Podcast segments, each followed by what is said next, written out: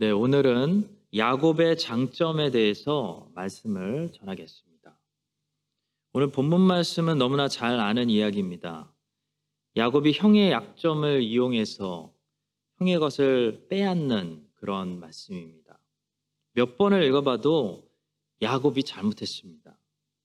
형이 제일 배고플 때, 제일 약할 때를 기다리고 아, 의도, 의도적으로 노렸습니다. 비겁한 행동이었습니다. 야곱은 형의 것을 감히 동생이 어, 빼앗으려고 했습니다. 입이 100개라도 야곱이 잘못했다라는 사실을 본문을 읽어보면 금방 알 수 있습니다. 자, 그러나 본문을 영적인 눈으로 보시면 야곱의 내면 안에 어, 비록 아직 잘 다듬어지지는 않았지만 하나님이 기뻐하시는 그런 것들이 그 안에 들어있다는 것을 볼 수, 있습니다. 오늘은 그걸 보려고 합니다. 정말 어, 이 별로인 한 인간의 모습 속에서 정말 하나님이 기뻐하시는 어, 그런 모습들을 발견하고 그 모습들을 배우려고 합니다. 형의 약점을 노리고 형의 것을 빼앗으려고 하는 이 나쁜 동생 야곱인데 어, 야곱은 대체 하나님께서 기뻐하시는 어떤 내면의 영적인 아름다운 모습들을 가지고 있었을까요? 첫 번째로 야곱은 하나님만이 모든 복의 근원이라는 사실을 굳게 믿고 있었습니다. 이것이 야곱의 첫 번째 장점입니다. 야곱이 수많은 단점들을 가지고 있는 사람이었는데도 불구하고 하나님이 야곱 안에서 기뻐하신 모습은 야곱은 하나님한테 줄을 서야 된다라는 믿음을 가지고 있었습니다. 야곱은 한마디로 하나님한테 잘 지켜야 되고 하나님한테 잘 보여야 되고 하나님한테 줄을 잘 서는 것이 내가 잘 되는 길이다. 라는 확신을 가지고 있었다는 거죠. 그 믿음 때문에 야곱이 저질렀던 모든 행동들이 다 잘한 것은 아니었지만 이 믿음 자체는 하나님을 기쁘게 하는 것이었습니다. 성도 여러분, 믿음은 우리 하나님을 기쁘게 하는 능력입니다. 히브리서 11장 6절이죠. 믿음이 없이는 하나님을 기쁘시게 하지 못하나니. 하나님을 기쁘게 못하는 사람들은 누구입니까? 에서가 가지고 있었던 특징은 뭡니까? 돈 필요하면 가서 내가 벌면 되지 뭐. 이게 에서의 생각입니다.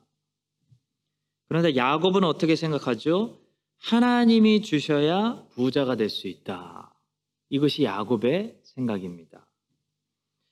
물론 부자가 되려고 재물을 목표로 삼는 것이나 어, 재물에 욕심을 부리는 것은 당연히 하나님의 뜻이 아닙니다.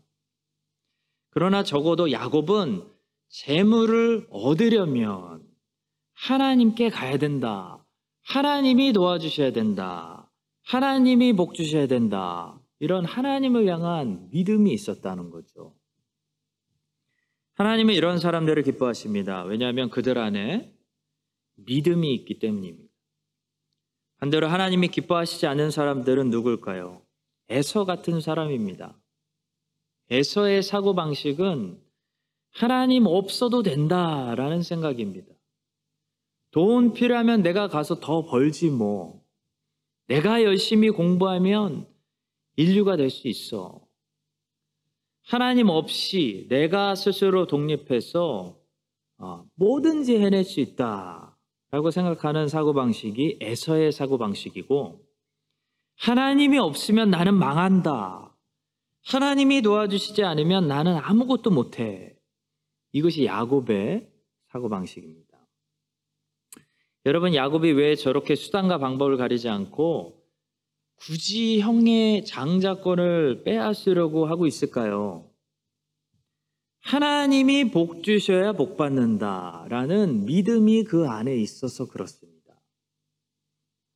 야곱은 모든 복의 근원이 하나님으로부터 온다라는 믿음이 있었기 때문에 복 받으려고 하나님을 바라봤습니다.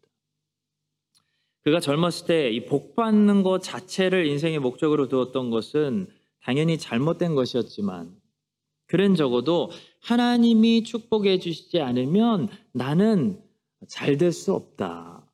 라는 하나님을 향한 믿음이 있었다는 거죠. 이 믿음이 하나님을 기쁘게 한 것입니다. 그에게 이런 믿음이 없었다면 굳이 야곱이 장자권에 집착하지 않았을 겁니다. 장자권? 그냥 형 가져. 나는 그런 거 필요 없어. 음, 내, 내 거는 내가 알아서 볼수 있어. 라고 생각했겠죠. 야곱이 왜 장자권을 노렸을까요? 자기가 두 배로 네 배로 형보다 더 열심히 살아서 부자가 되면 되지. 왜 장자권을 노리고 왜 아버지를 속여가면서까지 아버지 이삭의 축복을 저렇게 받으려고 원했냐는 거죠. 왜냐하면 하나님께서 장자에게 하나님께서 아버지의 축복을 통해 복을 주신다는 확신이 어, 야곱 안에 있었기 때문입니다. 내가 진짜 거부가 되려면 나는 내 스스로의 노력만으로는 안 돼. 하나님이 주시려는 저 아버지의 축복을 꼭 받아야 돼. 이렇게 생각한 것이 야곱의 생각이었다는 거죠. 성도 여러분, 오늘날 세상에는 안타깝게도 야곱이 별로 없습니다. 에서만 너무나 많습니다. 다 에서같이 생각합니다. 어떻게 생각하죠? 아버지, 그 축복 그냥 저는 필요 없어요. 동생 주세요. 제 거는 제가 알아서 할게요. 제 실력으로 하면 됩니다. 그리고 장자권 줘버립니다. 축복 필요 없다고 합니다. 기도 별로 중요하게 생각하지 않습니다. 왜 그렇죠? 꼭 하나님이 복 주셔야 복 받는 거 아니잖아. 내가 스스로 할 수 있어. 라는 생각을 가지고 있기 때문입니다. 이것이 무신론에서의 생각입니다. 성도 여러분, 하나님께서 오늘날도 찾으시는 사람은 야곱입니다. 믿음의 사람 야곱입니다. 수많은 에서들이 하나님 없이 살 수 있다고 생각하는 이 세상 속에서 하나님은 도덕적인 사람을 찾는 것이 아니고 믿음의 사람을 보신다는 거죠. 하나님 없이는 나는 살 수 없어요.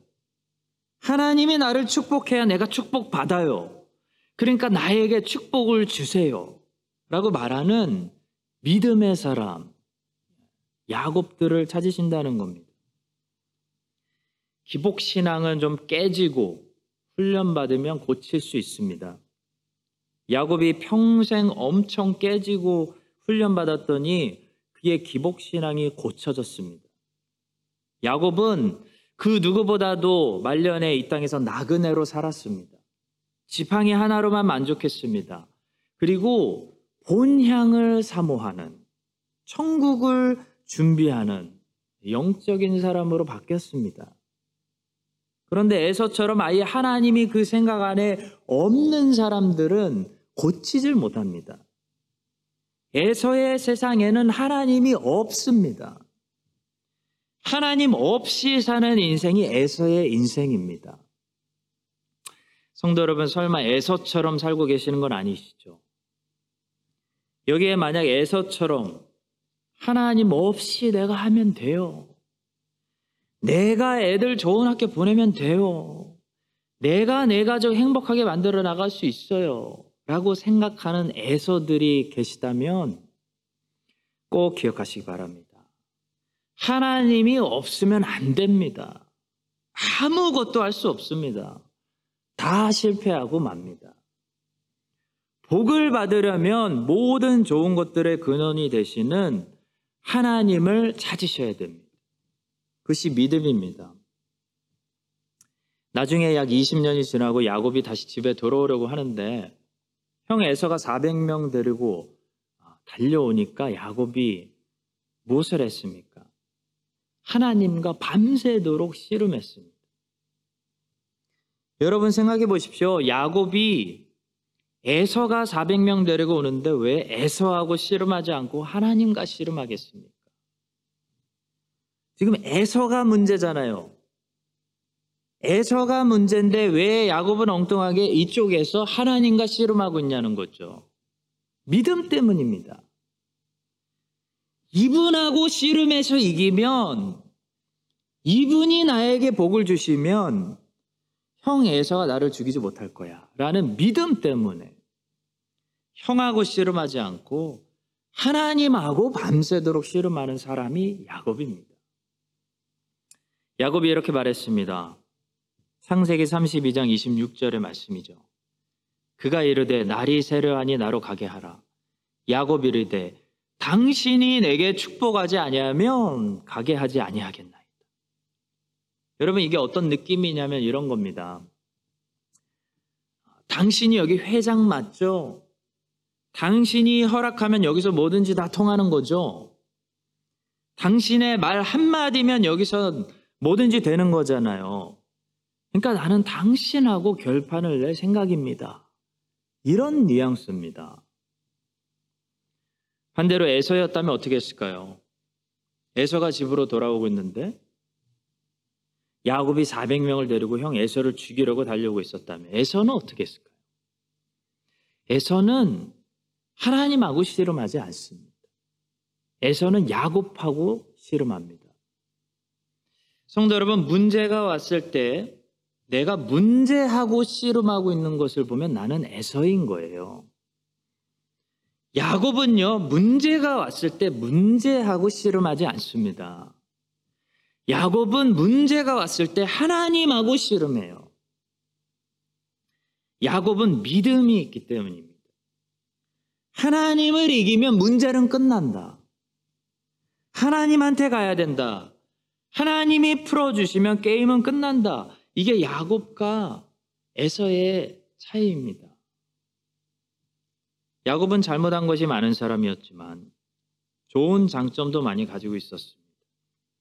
하나님이 야곱 안에서 기뻐하신 것은 첫 번째로 그의 믿음이었습니다. 야곱은 모든 좋은 것들이 오직 하나님으로부터만 온다라는 확신이 있었습니다. 여러분과 저에게 제일 첫 번째로 중요한 것은 이 믿음입니다. 이 믿음이 살아있는 것입니다. 이 믿음으로 오늘도 하나님을 기쁘게 하는 우리 모두가 될 수 있기를 간절히 소망하고 여러분들을 축복합니다. 두 번째로 야곱은 남들이 가지고 있지 않은 엄청난 사모함, 원함을 가지고 있었습니다. 이것이 야곱의 두 번째 장점입니다. 야곱이 하나님이 주시는 복을 얼마나 원했는지 보십시오.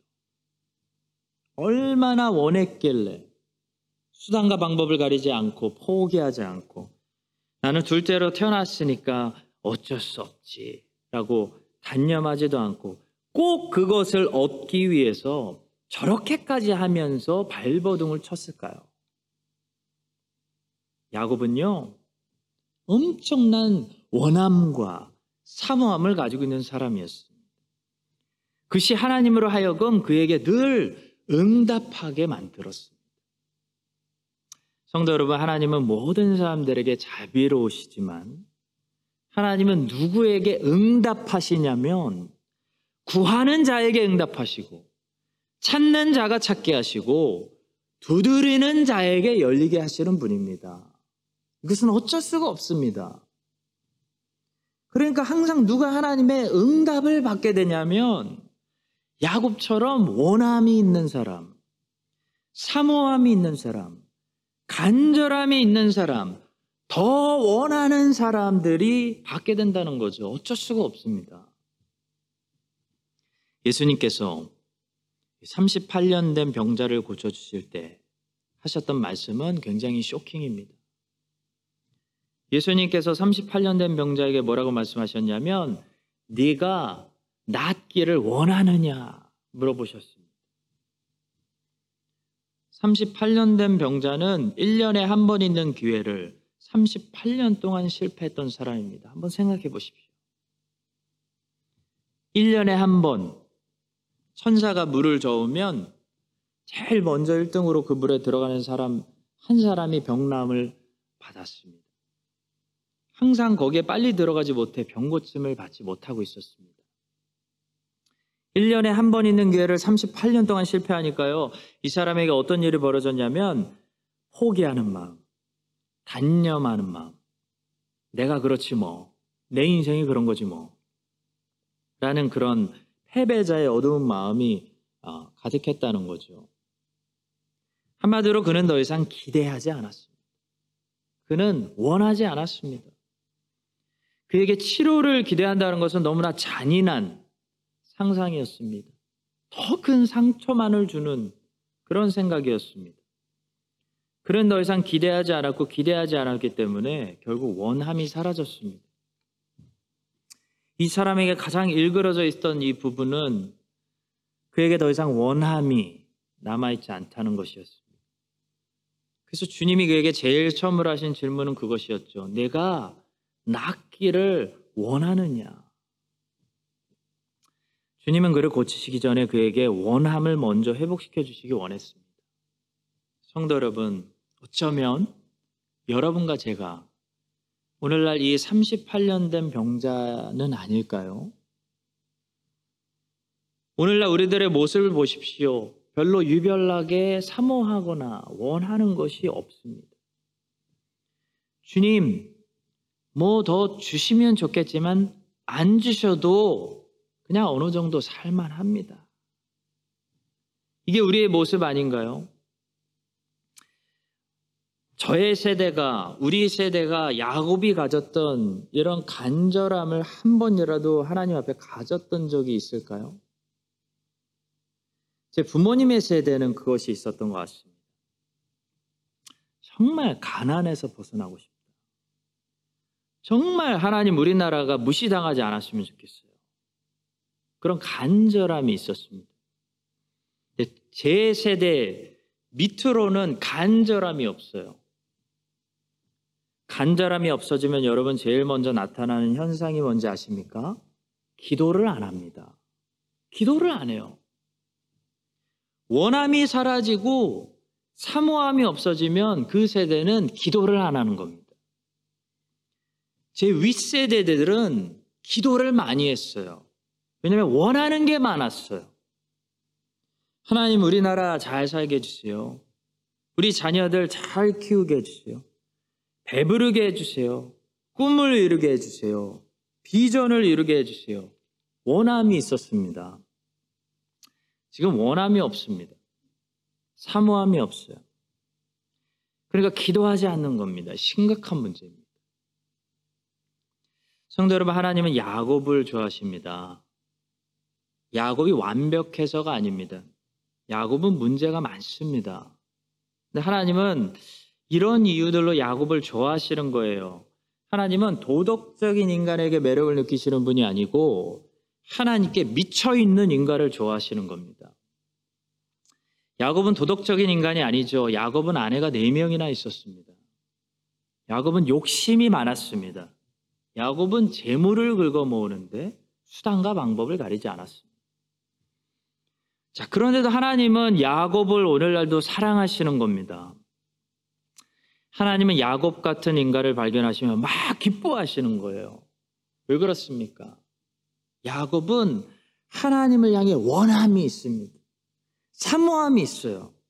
간절함이 있어요. 하나님을 붙드는 사람인 거예요. 하나님, 나 야곱이에요. 나에게 복 주세요. 나를 써 주세요. 나를 기억해 주세요. 나를 보내세요.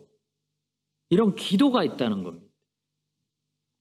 우리 크라이스처치 한해장로교회 특별히 자라나고 있는 모든 우리 자녀들이 하나님을 향해 이런 미친 열정을 가지고 하나님을 더 원하고 사모하고 사랑하는 그런 야곱들로 잘 자라나게 해 주시기를 주님의 이름으로 간절히 축복합니다.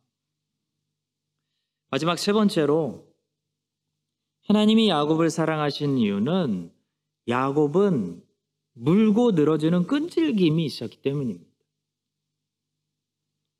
하나님께서 야곱에게 응답하셔서 야곱을 죽이려고 오는 에서의 마음을 부드럽게 바꾸어 주신 이유는 야곱이 하나님과 그냥 씨름했기 때문이 아닙니다. 하나님과 씨름하는 사람은 많습니다. 하나님이 근데 야곱에게 응답하신 이유는 야곱이 하나님과 끝까지 씨름을 마쳤기 때문입니다. 성도 여러분, 그냥 기도하는 것과 기도를 끝까지 마치는 것은 다릅니다. 기도하는 사람은 많죠. 왜 많은 사람들이 기도하는데도 응답을 받지 못할까요? 기도를 끝까지 마치지 못해서 그렇습니다. 씨름을 중간에 포기해서 그렇습니다. 야곱만 하나님과 씨름하는 거 아닙니다. 오늘날 여러분과 저에게도 에서라는 문제가 있습니다. 오늘날 우리에게도 우리가 가야 되는 야복강이라는 장소가 있습니다. 믿음이 있는 우리들도 나름대로 주님의 허리를 잡습니다. 주님. 힘을 내어 봅니다. 씨름을 해 봅니다. 주님, 나를 극률히 여겨 주세요. 기도하죠. 그런데 누가 하나님을 기쁘게 하냐면 야곱처럼 끝까지 끈기를 가지고 씨름을 마치는 사람이 하나님이 주실 은혜를 받는다는 것입니다. 창세기 32장 24절부터 26절입니다. 야곱은 홀로 남았더니 어떤 사람이 날이 새도록 야곱과 씨름하다가 자기가 야곱을 이기지 못함을 보고 그가 야곱의 허벅지 관절을 치매 야곱의 허벅지 관절이 그 사람과 씨름할 때 어긋났더라. 그가 이르되 날이 새려하니 나로 가게 하라. 야곱이 이르되 당신이 내게 축복하지 아니하면 가게 하지 아니하겠나이다. 씨름하는 사람은 많은데요. 날이 새도록 씨름하는 사람은 많지 않습니다. 씨름하는 사람은 많지만 주님을 이기는 사람은 많지 않습니다. 당신이 내게 축복하지 아니하면 가게 하지 않겠습니다. 하루 이틀 삼일 나는 더 하겠습니다. 당신이 내게 축복할 때까지 나는 포기할 생각이 없습니다. 이렇게 말하는 사람 많지 않다는 거죠. 많은 사람들이 기도하다가 안 되면 다른 방법을 찾습니다. 많은 사람들이 주님께 구하다가 안 되면 다른 사람에게 갑니다. 그런데 야곱은 주님을 붙들고 끈질기게 끝까지 물고 늘어질 수 있는 그런 사람이기 때문에 결국 축복을 받게 됐습니다. 주님은 이런 자들을 축복하십니다. 29절입니다. 야곱이 청하여 이르되 당신의 이름을 알려주소서 그 사람이 이르되 어찌하여 내 이름을 묻느냐 하고 거기서 야곱에게 축복한지라. 야곱의 어머니 리브가와 야곱의 아버지 이삭의 성격을 분석해 놓은 그런 재미있는 글을 읽은 적이 있습니다.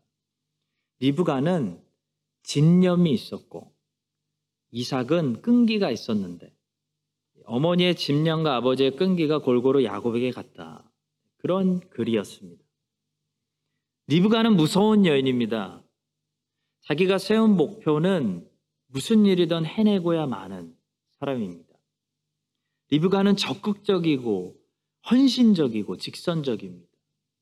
그녀는 야곱을 위해서 저주받을 것도 무서워하지 않았습니다. 리브가는 자기 표현이 강했습니다.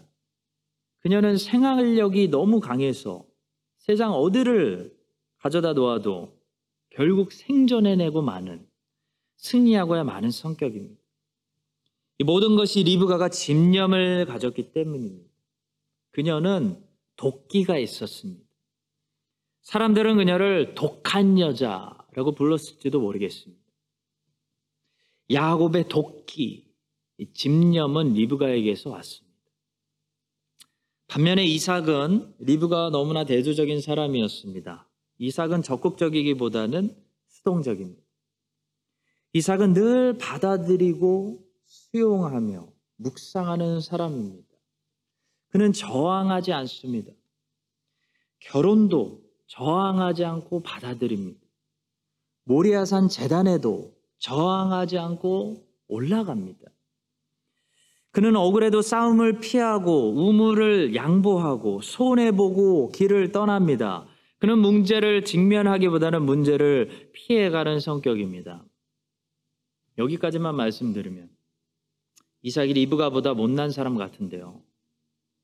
이삭에게도 무서운 장점이 있습니다. 사실 인생에서 제일 중요한 장점을 이삭이 가졌습니다.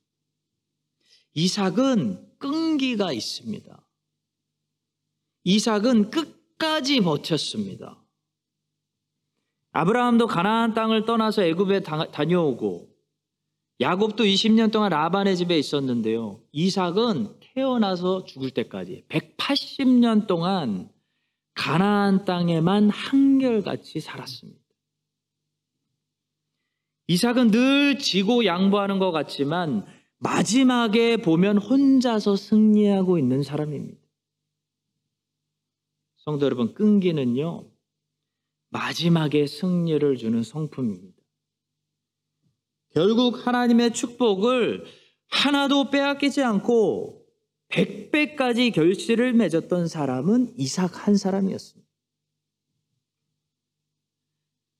나무가 높이 건강하게 자라려면 한 장소에 계속 심겨 있어야지.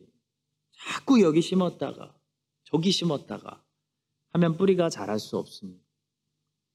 아무리 똑똑한 사람도 끈기가 없으면 30배까지는 결실할 수 있을지 몰라도 100배까지는 결실할 수가 없습니다. 한 우물을 180년 동안 판 사람의 인생에서만 100배의 결실이 나오는 것입니다. 이삭은 여기저기 심겼다가 뽑히는 그래서 중간에 쌓아놓은 것들을 허물고 다시 시작해야 되는 그런 인생을 살지 않았습니다. 이삭은 한 살부터 180살까지 한 장소에 심겨져서 뿌리가 깊이 내려서 결국 100배의 결실을 맺는 큰 나무가 되는 삶을 살았습니다. 끈기 때문입니다. 사랑하는 성도 여러분, 끈기가 중요합니다. 야곱은 어머니에게서 무서운 집념을 배웠고 아버지에게서 무서운 끈기를 배웠습니다. 쉽게 포기하는 사람들은요, 예수님을 따라갈 수 없습니다. 쉽게 씨름을 멈추는 사람들에게는 하나님이 축복을 주지 않습니다. 예수님을 끝까지 따라가는 사람들이 예수님의 제자들입니다. 기도를 끝까지 마치는 사람들이 기도의 용사들입니다.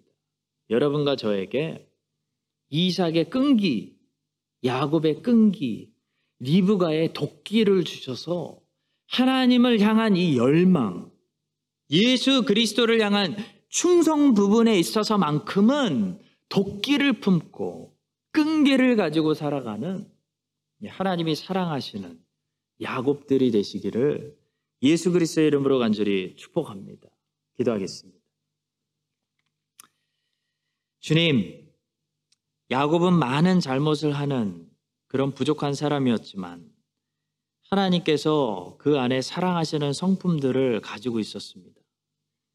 모든 복이 오직 하나님으로부터만 온다는 그 확실한 믿음과 그래서 간절히 원하는 사모함과 주님을 향한 포기할 줄 모르는 도끼와 끈기를 저희들에게도 허락하여 주셔서 대충 힘없이 주님을 따르는 사람들이 아니라 힘내어 주님을 따라가는 우리가 모두가 될 수 있도록 은혜를 베풀어 주시옵소서. 예수 그리스도의 이름으로 기도합니다. 지금은 우리와 씨름해 주시는 예수 그리스도의 은혜와 우리를 변함없이 보호해 주시고 사랑해 주시는 아버지 하나님의 놀라우신 사랑과 우리 안에 새롭게 열망과 불을 넣어 주시는 성령님의 감화 감동하심. 야곱처럼 믿음을 가지고 사모함을 가지고 끈기를 가지고 주 예수님을 따르기로 결단하는 모든 거룩한 주의 백성들 위해 이제부터 영원까지 함께 하시기를 간절히 축원드립니다. 아멘.